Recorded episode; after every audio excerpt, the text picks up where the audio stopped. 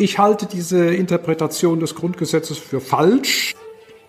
Dieses Unionsrecht muss innerhalb der gesamten Union in gleicher Weise für alle Mitgliedstaaten und in allen Mitgliedstaaten gelten.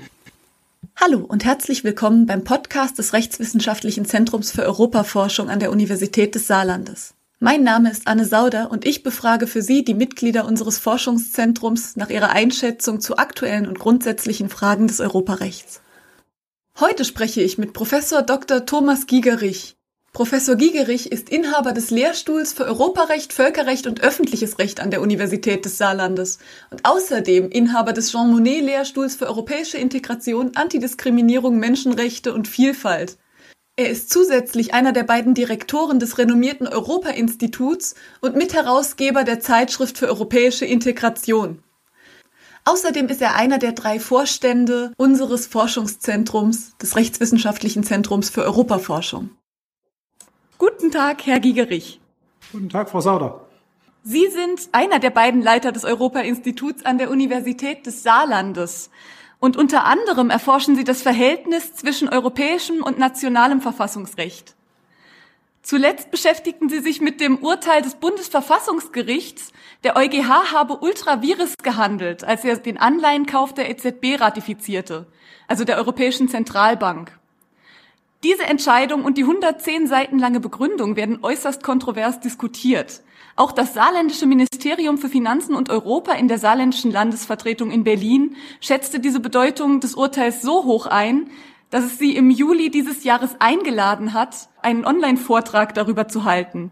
Können Sie uns kurz beschreiben, warum dieses Urteil so wichtig ist?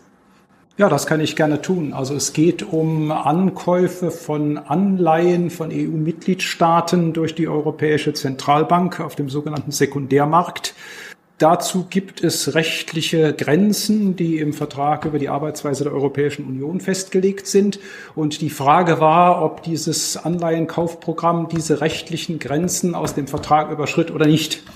Dazu waren Tausende von Verfahren vor dem deutschen Bundesverfassungsgericht anhängig. Das mag einen zunächst erstaunen, weil man meinen sollte, dass ein Anleihenkaufprogramm der Europäischen Zentralbank jetzt nicht Einzelpersonen in Deutschland in einer Weise betrifft, dass sie dagegen klagen können.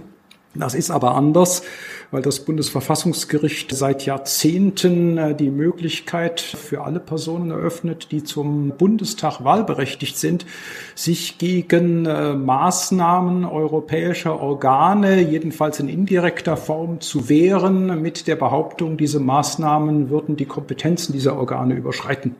Dagegen kann also jeder einzelne Wählerin und jeder einzelne Wähler zum Bundestag direkt ans Bundesverfassungsgericht ziehen. Und so sind auch diese mehreren tausend Leute gegen dieses Anleihenkaufprogramm vorgegangen. Sie sind technisch dagegen vorgegangen, dass die Bundesregierung und der Bundestag dieses Programm nicht gestoppt haben, also gegen dieses Unterlassen technisch gesehen. Die Leute, die sich da versammelt haben, sind Personen, die schon seit Jahrzehnten vor allem gegen den Euro kämpfen. Also zum Beispiel auch der Herr Lucke ist einer der Beschwerdeführer und die sich politisch mit ihrer Auffassung nicht durchsetzen konnten, aber jetzt auf dem Rechtsweg über das Bundesverfassungsgericht ihr Anliegen weiterverfolgen. Zwar deswegen verfolgen können, weil das Bundesverfassungsgericht praktisch die, die Tore für diesen Personenkreis ganz weit geöffnet hat im Jahre neunzehnhundertzweiundneunzig. Mit der Möglichkeit also einer solchen Verfassungsbeschwerde. Das Bundesverfassungsgericht hat also diese Verfassungsbeschwerden jetzt zu beurteilen und musste dabei auch beurteilen, ob dieses Anleihenkaufprogramm mit dem Vertrag über die Arbeitsweise der Europäischen Union vereinbar ist. Das darf das Bundesverfassungsgericht als letztinstanzliches nationales Gericht nicht eigenmächtig tun, sondern dazu muss es den EuGH in Luxemburg einschalten. Das ist im Vertrag vorgesehen, im sogenannten Vorabentscheidungsverfahren. Und das Bundesverfassungsgericht hat ein solches Vorabentscheidungsersuchen an den EuGH gerichtet.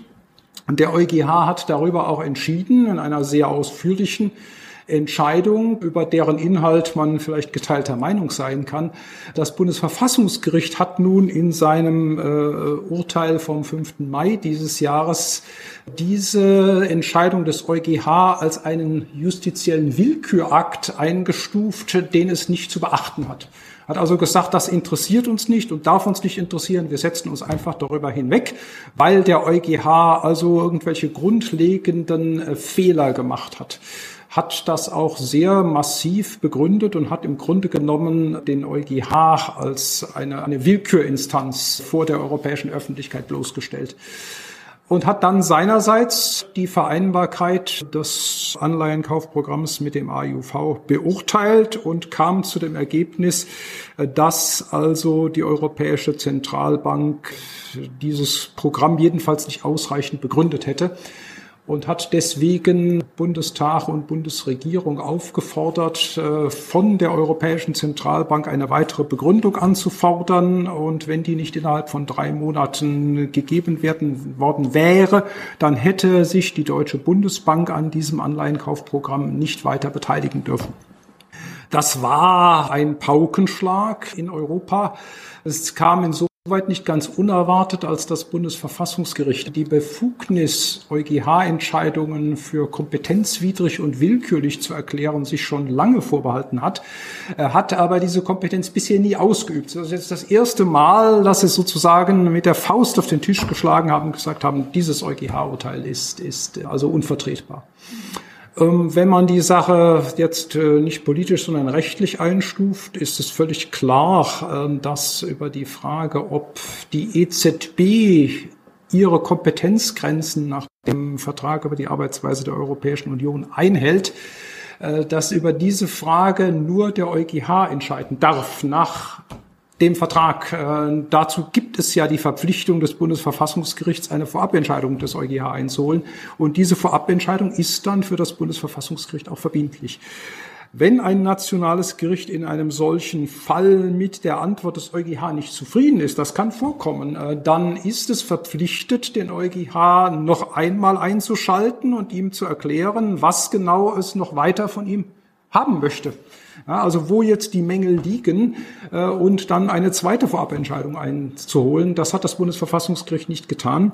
Das ist ein ganz offenkundiger Verstoß gegen den Vertrag über die Arbeitsweise der Europäischen Union. Darüber gibt es auch überhaupt keinen Zweifel. Schwieriger ist die Frage und natürlich auch entsprechend umstritten, ob das Grundgesetz das Bundesverfassungsgericht zu dieser Entscheidung verpflichtet hat. Und das ist die Behauptung des Bundesverfassungsgerichts, dass das Grundgesetz in einer solchen Situation, also das Bundesverfassungsgericht, dazu verpflichtet, mit der Faust auf den Tisch zu schlagen. Ich halte diese Interpretation des Grundgesetzes für falsch. Das Urteil des Bundesverfassungsgerichts ist auch auf sehr starke Kritik gestoßen, auch in Deutschland, aber nicht auf einhellige Kritik. Also das heißt, die Frage, wie das Grundgesetz in dieser Hinsicht zu interpretieren ist, ist auch innerhalb der deutschen Staatsrechtswissenschaft umstritten. Das Bundesverfassungsgericht hat den EuGH um eine Entscheidung gebeten. Der EuGH hat aber eine Entscheidung getroffen, die das Bundesverfassungsgericht für kompetenzwidrig erklärt hat. Genau. Das hätte es aber nicht tun dürfen. Es hätte nur fordern dürfen, dass die Entscheidung noch einmal begründet wird. Noch präzisiert wird. Das hätte es, dazu wäre es verpflichtet gewesen nach dem Vertrag über die Arbeitsweise der Europäischen Union. Ja, und jetzt die Frage, ob das Grundgesetz insoweit anders als der Vertrag das Bundesverfassungsgericht zu seiner Aktion verpflichtet hat. Das ist die Behauptung des Bundesverfassungsgerichts. Aber ich halte diese Interpretation des Grundgesetzes durch das Bundesverfassungsgericht für falsch. Mhm. Und äh, es gibt auch andere äh, Kolleginnen und Kollegen, die die für falsch halten. Es gibt aber auch Personen, die die Entscheidung für völlig richtig halten. Das ist also eine sehr umstrittene Frage. Mhm. In Ihrem Artikel mit der Axt an die Wurzel haben Sie ja auch keinen Zweifel daran gelassen, dass Sie nicht nur der Meinung sind, dass dieses Urteil falsch ist, sondern auch der Meinung, dass es den Zusammenhalt der Europäischen Union gefährden kann. Für wie wichtig erachten Sie dieses Urteil im ganzen Kontext? Die Europäische Union ist, wie das der EuGH immer wieder gesagt hat, eine Union des Rechts. Die beruht also auf einem rechtlichen Fundament. Wir haben kein europäisches Nationalgefühl. Wir haben auch keine gemeinsame europäische Geschichte, sondern eher ein Konglomerat von Nationalgeschichten mit Kriegen gegeneinander und so weiter und so weiter. Also der Zusammenhalt dieser Europäischen Union beruht zumindest derzeit noch ganz überwiegend auf einem rechtlichen Band. Das ist eben das, das Unionsrecht. Und dieses Unionsrecht muss innerhalb der gesamten Union in gleicher gleicher Weise für alle Mitgliedstaaten und in allen Mitgliedstaaten gelten. Und deswegen ist es auch die Kompetenz des EuGH, das einzige Gericht in der Europäischen Union, das einen unionsweiten Jurisdiktionsbereich hat, die letzte Entscheidung über den Inhalt des Unionsrechts zu treffen, auch über die Verpflichtung der Mitgliedstaaten aus dem Unionsrecht. Es geht nicht an, dass nationale Gerichte also für ihren begrenzten nationalen Jurisdiktionsbereich davon abweichen. Das würde wirklich diese Integration gefährden, die eben auf dem Rechtsband beruht. Und deswegen ist dieses Urteil äh, so verheerend. Das ist auch deswegen so verheerend, weil das Bundesverfassungsgericht ein äh, Gericht ist, das in Europa ein ganz besonders hohes Ansehen genießt. Also es ist etwas anderes, ob jetzt ein Gericht eines kleineren Mitgliedstaats den EuGH äh, praktisch, ja, man kann schon fast sagen, abwatscht, oder ob es das Bundesverfassungsgericht ist. Und das ist auch deswegen gerade im momentanen Zeitpunkt so verheerend, weil wir momentan eben den EuGH so dringend brauchen, um rechtsstaatswidrige Entwicklungen in einigen Mitgliedstaaten unter Kontrolle zu halten, insbesondere in Polen und Ungarn. Wenn jetzt das Bundesverfassungsgericht dem EuGH als ein Gericht äh, der Willkürentscheidungen öffentlich hinstellt, dann wird es nicht lange dauern, bis Gerichte in Polen und Ungarn das unter Umständen auch tun. Ähm, und wenn das Schule macht, äh, dann wird diese Europäische Union auseinanderbrechen, äh, weil wir dieses rechtliche Band brauchen. Das ist also ein ganz verheerendes Signal, und ich halte das auch für ausgesprochen kurzsichtig. Ich halte das auch deswegen für kurzsichtig, weil das Bundesverfassungsgericht gar nicht auf den Gedanken gekommen ist, dass man ihm selbst auch vielleicht Willkürentscheidungen vorwerfen kann. Wer weiß, wie sich die politische Lage in diesem Land entwickelt? Wer weiß, wie dringend wir das Bundesverfassungsgericht vielleicht einmal brauchen in bestimmten schwierigen politischen Konstellationen? Und wenn dann maßgebliche politische Kräfte sagen könnten, das Bundesverfassungsgericht entscheidet willkürlich und wir brauchen uns an dessen Entscheidungen nicht mehr zu halten, dann wäre der Rechtsstaat auch in Deutschland gefährdet. Das heißt, das Bundesverfassungsgericht hat also mit dem Urteil auch am eigenen Ast gesägt, ohne das überhaupt wahrzunehmen, weil sie, wie mir scheint, so stark von ihrer eigenen Autorität eingenommen sind, dass sie gar nicht auf die Idee kommen könnten, dass die auch mal in Frage gestellt werden könnte. Also ich meine, diese Gerichte, die Höchstgerichte der Mitgliedstaaten, das Gericht in Luxemburg, Der, der Europäischen Union und auch der Europäische Gerichtshof für Menschenrechte in, in Straßburg müssen dringend zusammenarbeiten und zusammenhalten, um Menschenrechte und Rechtsstaatlichkeit in Europa zu schützen und zu sichern. Und sie dürfen sich nicht gegenseitig in dieser Weise angreifen. Und also das ist ein ganz verheerendes Signal gewesen. Und ich weiß, dass also innerhalb der Europäischen Kommission noch darüber nachgedacht wird, ein Vertragsverletzungsverfahren gegen Deutschland einzuleiten wegen dieses äh, Bundesverfassungsgerichtsurteils. Die Entscheidung ist insoweit wohl noch nicht abgeschlossen. Ich bin mir auch nicht sicher, ob das politisch glücklich wäre, und, weil dann das Bundesverfassungsgericht und der EuGH praktisch auch noch gegeneinander getrieben würden. Aber die Kommission kann eigentlich äh, so einen eklatanten Vertragsbruch eigentlich nicht unkommentiert stehen lassen. Das ist also äh, eine ganz, ganz schwierige Situation, die dadurch entstanden ist. Also andere Kollegen würden ja sagen, dass wir keine europäische Republik haben, sondern einzelne europäische Mitgliedstaaten. Was würden Sie denn sagen, welche Möglichkeiten haben die Gerichte europäischer Mitgliedstaaten, wenn Ihnen eine Entscheidung des Europäischen Gerichtshofs nicht gefällt? Oder denken Sie, dass der Europäische Gerichtshof immer die letzte Entscheidung haben sollte? Also über den Inhalt des europäischen Unionsrechts muss er die letzte Entscheidung haben, weil sonst dieses rechtliche Band in Frage gestellt wird, das die Europäische Union zusammenhält. Aber es ist selbstverständlich ganz wichtig, dass die nationalen Gerichte, nicht nur die höchsten, sondern auch die ganz einfachen erstinstanzlichen Gerichte, an der Interpretation und Fortentwicklung des Europarechts teilnehmen. Das machen sie, indem sie selbst dieses Recht auslegen, und das machen sie vor allem, indem sie den EuGH bei Zweifelsfragen im Vorabentscheidungsverfahren einschalten. Und das können sie auch machen und sollen es auch machen, wenn sie mit EuGH-Entscheidungen nicht einverstanden sind und sagen, lieber EuGH, ich meine, du hast den Artikel X des Vertrages falsch ausgelegt, denn du hast folgenden Punkt übersehen und deswegen lege ich dir die Sache nochmal vor. Äh, bitte betrachte das nochmal unter diesem Aspekt und äh, dann kann man davon ausgehen, dass der EuGH diese Frage, diese neue Frage auch ernst nimmt und auch durchaus bereit ist, seine eigene Entscheidung vielleicht im Hinblick auf neuere faktische oder rechtliche Entwicklungen, die Entscheidungen sind ja manchmal auch mehrere Jahre alt, noch mal zu überdenken. Es gibt dafür auch Beispiele. In so einem Dialog äh, entwickelt sich das Europarecht fort und der EuGH ist dringend auf die Kooperation der, der mitgliedstaatlichen Gerichte angewiesen. Einfach deswegen, weil die Einzelpersonen, die Rechte aus dem Unionsrecht ableiten, in den meisten Fällen gar keinen direkten Zugang zum EuGH haben. Die sind darauf angewiesen, die nationalen Gerichte einzuschalten und dann darauf zu vertrauen, dass die nationalen Gerichte das Unionsrecht interpretieren und in Zweifelsfragen eben über den EuGH eine Entscheidung über die korrekte Interpretation einholen, die dann aber auch verbindlich ist und europaweit verbindlich bleiben muss. Also das Recht des EuGH ist kein starres Konstrukt, sondern es setzt sich zusammen aus den Interpretationen der Mitgliedstaaten. Die haben darauf Einfluss, die mitgliedstaatlichen Gerichte haben darauf Einfluss und selbstverständlich können die Mitgliedstaaten auch für Änderungen des Unionsrechts sorgen. Also wir haben ja das Sekundärrecht, das sind also praktisch die Gesetzgebungsakte der Europäischen Union. Die werden auch ganz maßgeblich vom Rat, der ja aus den nationalen Regierungsmitgliedern besteht, mitbestimmt. Und wenn der EuGH jetzt beispielsweise eine Richtlinie oder Verordnung in einer Weise auslegt, die den Mitgliedstaaten nicht gefällt, dann kann dieser Sekundärrechtsakt auch geändert werden, natürlich. Ja. Und, und kann ein EuGH-Urteil auch Anlass sein für eine solche Änderung.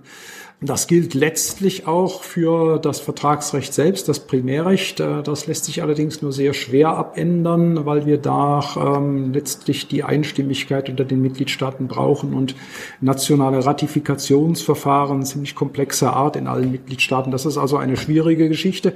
Aber selbstverständlich kann auch hier eine EuGH-Entscheidung, die von den meisten oder allen Mitgliedstaaten als falsch eingestuft wird, Anlass sein, ein Vertragsänderungsverfahren in die Wege zu Das ist schon möglich und das wäre der korrekte Weg. Also hat eigentlich das Bundesverfassungsgericht und nicht der EuGH in diesem Fall ultraviris gehandelt? Meines Erachtens ja, zumindest aus Sicht des Europarechts und meines Erachtens auch aus Sicht des deutschen Verfassungsrechts. Aber ich sagte, diese Frage ist in Deutschland selbstverständlich umstritten. Sie beschäftigen sich sehr stark mit europäischer Gesetzgebung und mit der Gesetzgebung der Mitgliedstaaten. Und sie beschäftigen sich auch damit, ob ein europäisches Patentgericht etabliert werden kann oder mit der Kontrolle europäischer Mitgliedstaaten durch den EuGH. Und ihr Urteil fällt dabei eigentlich immer deutlich zugunsten europäischer Strukturen und gegen die nationale Gerichtsbarkeit aus, wenn ich das bisher richtig gelesen habe. Das hängt wahrscheinlich damit zusammen, dass ich mir die entsprechenden Urteile aussuche, die ich dann auch kritisiere. Das heißt nicht, dass ich glaube, dass die Europäische Union immer alles richtig macht oder dass der EuGH immer alles richtig entscheidet. Ähm, mir ist nur eins wichtig und das betrifft die Entscheidung zu diesem ähm, einheitlichen Patentgericht, die Sie angesprochen haben. Die Europäische Union äh, muss irgendwelche Entscheidungen treffen können und die dann auch effektiv durchsetzen können. Sie muss irgendeinen Mehrwert produzieren, äh, denn wenn sie keinen Mehrwert produziert, dann stellt sich sehr schnell die Frage, wozu brauchen wir eigentlich die Europäische Union? Wir brauchen sie ja eigentlich, wir brauchten sie ursprünglich mal in den fünfziger Jahren, um Europa endgültig zu befrieden, also dafür zu sorgen, dass die Mitgliedstaaten nicht mehr mit Kriegen übereinander herfallen. Das war so der der wesentliche erste Zweck der europäischen Integration. Dieser Zweck, der hat sich jetzt, ich will nicht sagen völlig erledigt, aber ist in den Hintergrund getreten, weil kein Mensch sich mehr vorstellen kann, dass die europäischen Mitgliedstaaten kriegerisch übereinander herfallen.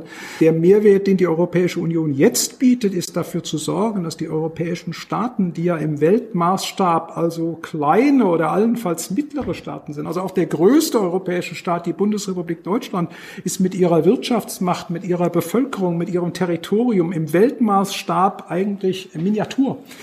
wenn die Europäer auf der Weltebene irgendein effektives Mitspracherecht haben wollen, was also die Rechtsentwicklung, die politische, die wirtschaftliche, die soziale Entwicklung angeht, dann müssen sie ihre Kräfte bündeln. Und das können sie eigentlich nur im Rahmen der Europäischen Union. Und dann muss diese Europäische Union aber auch handlungsfähig sein. Es geht also nicht an, dass wir auf europäischer Ebene Entscheidungsstrukturen haben, wo ein Mitgliedstaat, ein kleiner Mitgliedstaat beispielsweise mit einem Veto den Entscheidungsprozess blockiert. Wie wir das zum Beispiel jetzt im Kontext der Sanktionen gegen Belarus hatten. Da hat zwei Wochen lang Zypern den Entscheidungsprozess blockieren können, weil wir eine einstimmige Entscheidung brauchten. Nicht, weil Zypern etwas gegen Sanktionen in Bezug auf Belarus hatte, sondern weil Zypern eine eigene Agenda in Bezug auf die Türkei hatte und dafür Verbündete suchte und gesagt hat, ich lasse mir jetzt meine Zustimmung abkaufen. Äh, ihr Mitgliedstaaten kriegt meine Zustimmung zu Belarus-Sanktionen nur, wenn ihr aber dann auch gleichzeitig Sanktionen gegen die Türkei verhängt, die mir wichtig sind. Und diese Vetospielerei, die die europäische Stimme auf der Weltebene immer wieder blockiert, die halte ich für unerträglich. Und äh, mir ist es sehr wichtig, dass wir davon wegkommen.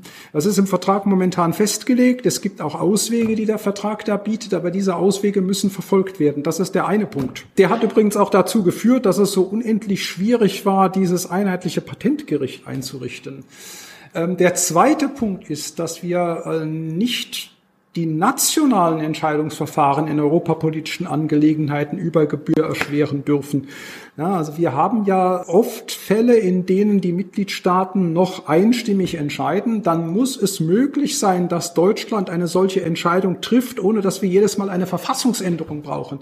Wenn wir das nämlich zu stark erschweren, dann wird auch wieder der letztlich europäische Entscheidungsprozess indirekt torpediert. Und das habe ich an dieser Entscheidung des Bundesverfassungsgerichts in Bezug auf das einheitliche Patentgericht kritisiert.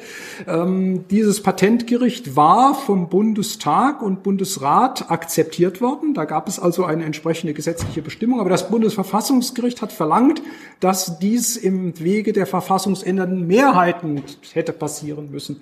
Dafür konnte man manches sicherlich anführen. Das ist jetzt keine äh, irgendwie äh, aus der Luft gegriffene Begründung, die das Bundesverfassungsgericht liefert. Aber sie führt dazu, dass der europapolitische Entscheidungsprozess in Deutschland in immer weiteren Bereichen immer stärker erschwert wird. Wenn wir da immer wieder verfassungsändernde Zweidrittelmehrheiten brauchen, dann kann es eines Tages passieren, dass der europapolitische Entscheidungsprozess in Deutschland blockiert wird. Momentan schaffen wir es, solche Zweidrittelmehrheiten zustande zu bringen, aber wer weiß, was in fünf Jahren ist.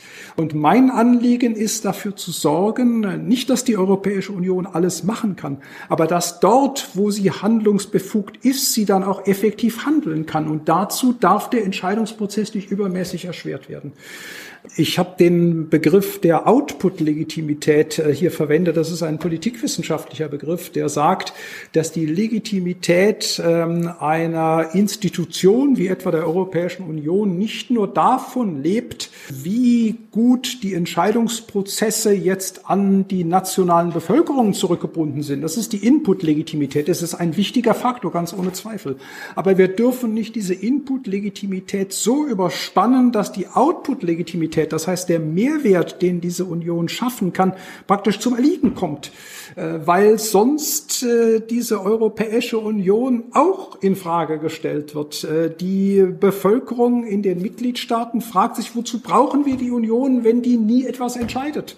Wenn die es nicht schafft, in die Gänge zu kommen und Entscheidungen zu treffen, dann ist das nur ein überflüssiger Überbau, den wir auch abschaffen können. Und es war also für mich geradezu ja erschreckend festzustellen, dass das Vereinigte Königreich nach dem Brexit es geschafft hat, Sanktionen im Belarus-Fall schneller zu verhängen als die Europäische Union, weil es sich nicht mehr zur Geisel Zyperns machen muss. Und wenn man also so sieht, dass letztlich einzelne Mitgliedstaaten effektiver und schneller entscheiden können als die Union, dann stellt sich sehr schnell die Frage, wozu brauchen wir die Union eigentlich? Und wir dürfen nicht durch äh, die Interpretation der nationalen Verfassungen immer stärker in die Richtung gehen, den Entscheidungsprozess der Europäischen Union immer stärker zu blockieren, weil wir sonst zu dieser Situation kommen, wo die E U eben nichts mehr zu zustande bringt.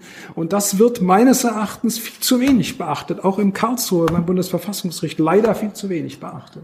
Also müssen wir eigentlich für eine effiziente Europäische Union zwei Dinge ändern. Einmal die europäischen Verträge und einmal die nationale, was ist es, die nationale Gerichtsbarkeit? Die, also die Interpretation der nationalen Verfassungsbestimmungen über den europapolitischen Prozess in dem betreffenden Mitgliedstaat. Ja, stellen Sie sich mal vor, wenn außenpolitische Entscheidungen der Europäischen Union in Zukunft in allen Mitgliedstaaten durch Volksabstimmungen abgesegnet werden müssten, dann könnten wir die gemeinsame Außen- und Sicherheitspolitik auch aus dem Vertrag streichen. Dann gäbe es die nicht mehr. Also das darf einfach nicht sein. Natürlich kann es sinnvoll sein, Volksabstimmungen durchzuführen, aber man muss eben wissen, wenn man diesen nationalen Entscheidungsprozess etwa durch Volksabstimmungen oder durch das Erfordernis verfassungsändernder Mehrheiten immer stärker erschwert, dann erschwert man damit auch den europäischen Entscheidungsprozess und damit letztlich torpediert man die Output-Legitimität der Europäischen Union.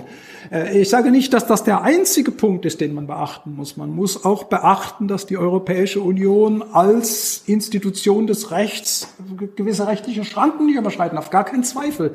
Aber man darf nicht nur diese rechtlichen Schranken immer wieder höher hängen und äh, immer wieder darauf herumreiten, sondern man muss auch darauf achten, dass diese Schranken nicht so hoch werden, dass man nicht mehr effektiv entscheiden kann. Äh, das ist mir ein Anliegen. Ne? Ist es denn in jedem europäischen Mitgliedstaat gleich schwierig oder ist es jetzt in Deutschland ganz besonders? Können wir uns da vielleicht irgendein Vorbild nehmen? Ähm, also in Deutschland ist es noch verhältnismäßig einfach. Ähm, also zum Beispiel äh, brauchen wir ja äh, für eine deutsche Zustimmung zu Änderungen der europäischen Verträge brauchen wir nur eine verfassungsändernde Mehrheit im Bundestag und Bundesrat. In anderen Mitgliedstaaten brauchen wir da zwingend eine Volksabstimmung. Und wir haben eben leider immer wieder erlebt, dass solche Volksabstimmungen negativ ausgehen und da eine Vertragsänderung nur in Kraft treten kann, wenn alle Mitgliedstaaten sie akzeptieren, dann bedeutet die negative Volksabstimmung in Dänemark oder in Irland, dass das Vertragsänderungsprojekt auf Eis liegt. Ne? Äh, es ist dann bisher in der Regel gelungen, durch irgendwelche zusätzlichen Erklärungen und Klimmzüge in einer zweiten Volksabstimmung dann ein positives Ergebnis herbeizuführen. Aber es ist ein ausgesprochen mühsamer Prozess. Ne? Und wenn wir das weiterführen, äh, dann kommen wir in eine Lage, es ist ja jetzt schon schwierig genug, äh, wo man man praktisch die Verträge gar nicht mehr effektiv ändern kann. Und das bedeutet dann, die sind im Grunde festgeschrieben und man kann dann nur noch darauf vertrauen, dass der EuGH durch seine Rechtsprechung sie hinreichend flexibel halten wird. Das hat dann aber auch wieder Probleme, weil dann der EuGH so ein Eigenleben entwickelt in einer Weise, wie er es vielleicht nicht entwickeln sollte. Aber das deswegen, weil wir eben die Vertragsänderung zu stark erschwert haben. Und ich meine, wir müssten auch zu einem Punkt kommen, wo jedenfalls ähm, einfachere Vertragsänderungen ohne die Ratifikation durch alle Mitgliedstaaten in Kraft treten können. Ne? Äh, das hat das Bundesverfassungsgericht in seiner Rechtsprechung aber auch verboten. Und das ist eben auch wieder so ein Punkt, äh, wo wir an der Output-Legitimität der Europäischen Union sägen. Ähm, also es ist eine, eine, eine schwierige Gratwanderung, einerseits den europäischen Entscheidungsprozess im Laufen zu halten und effektiv zu halten und andererseits natürlich dafür zu sorgen, dass er nicht irgendwo in die Willkür abgleitet und sich über alle rechtlichen Schranken hinwegsetzt. Das darf er auch nicht. Nur da, dass wir da eine klare und gerade Linie ziehen und nicht immer nur auf die Schranken achten und, wie es das Bundesverfassungsgericht tut, letztlich die europäische Integration als große Gefahr für die Elementarprinzipien der deutschen Verfassung einstuft. Der Artikel neunundsiebzig Absatz drei Grundgesetz, den man eingeführt hat, weil man nationalsozialistische Ermächtigungsgesetze nicht mehr wollte, wird also immer mehr ja quasi als Waffe gegen die europäische Integration verwendet. Und ich frage mich, ob das der richtige Ansatz ist oder ob nicht auch die Verfassungsstruktur der Mitgliedstaaten, auch vielleicht die deutsche Verfassungsstruktur innerhalb der Europäischen Union eine zusätzliche Sicherung erfährt. Ja, ob wir vielleicht auch in Deutschland eines Tages mal darauf so angewiesen sein könnten, wie es Polen und Ungarn jetzt schon sind. Äh, ich halte das nicht für ausgeschlossen. Ich hoffe, der Tag wird nicht kommen, aber ich halte es nicht für ausgeschlossen. Man sollte diese Möglichkeit nicht völlig äh, einfach beiseite schieben. Und äh, diese äh, europäische Integration als so die große Gefährdung äh, durch irgendwelche diktatorische Entwicklungen in den Raum stellen. Natürlich, man muss auch diese Gefahr immer im Auge behalten. Äh, man darf sie nicht verabsolutieren. Und das ist etwas, was in der Rechtsprechung des Bundesverfassungsgerichts meines Erachtens zu stark passiert. Das war für Sie Professor Doktor Thomas Gigerich von der Universität des Saarlandes mit seiner Einschätzung zum Urteil des Bundesverfassungsgerichts vom fünften Mai zweitausendzwanzig zur Etablierung eines europäischen Patentgerichts und zur Handlungsfähigkeit der Europäischen Union. Wenn Sie, liebe Hörerinnen und Hörer, Fragen oder Anregungen für uns haben, schreiben Sie uns bitte unter r z e at uni dash saarland punkt d e oder besuchen Sie uns unter i u s dash saar punkt e u. Mein Name ist Anne Sauder. Ich bedanke mich bei Ihnen fürs Zuhören und hoffe, Sie beim nächsten Mal wieder begrüßen zu dürfen.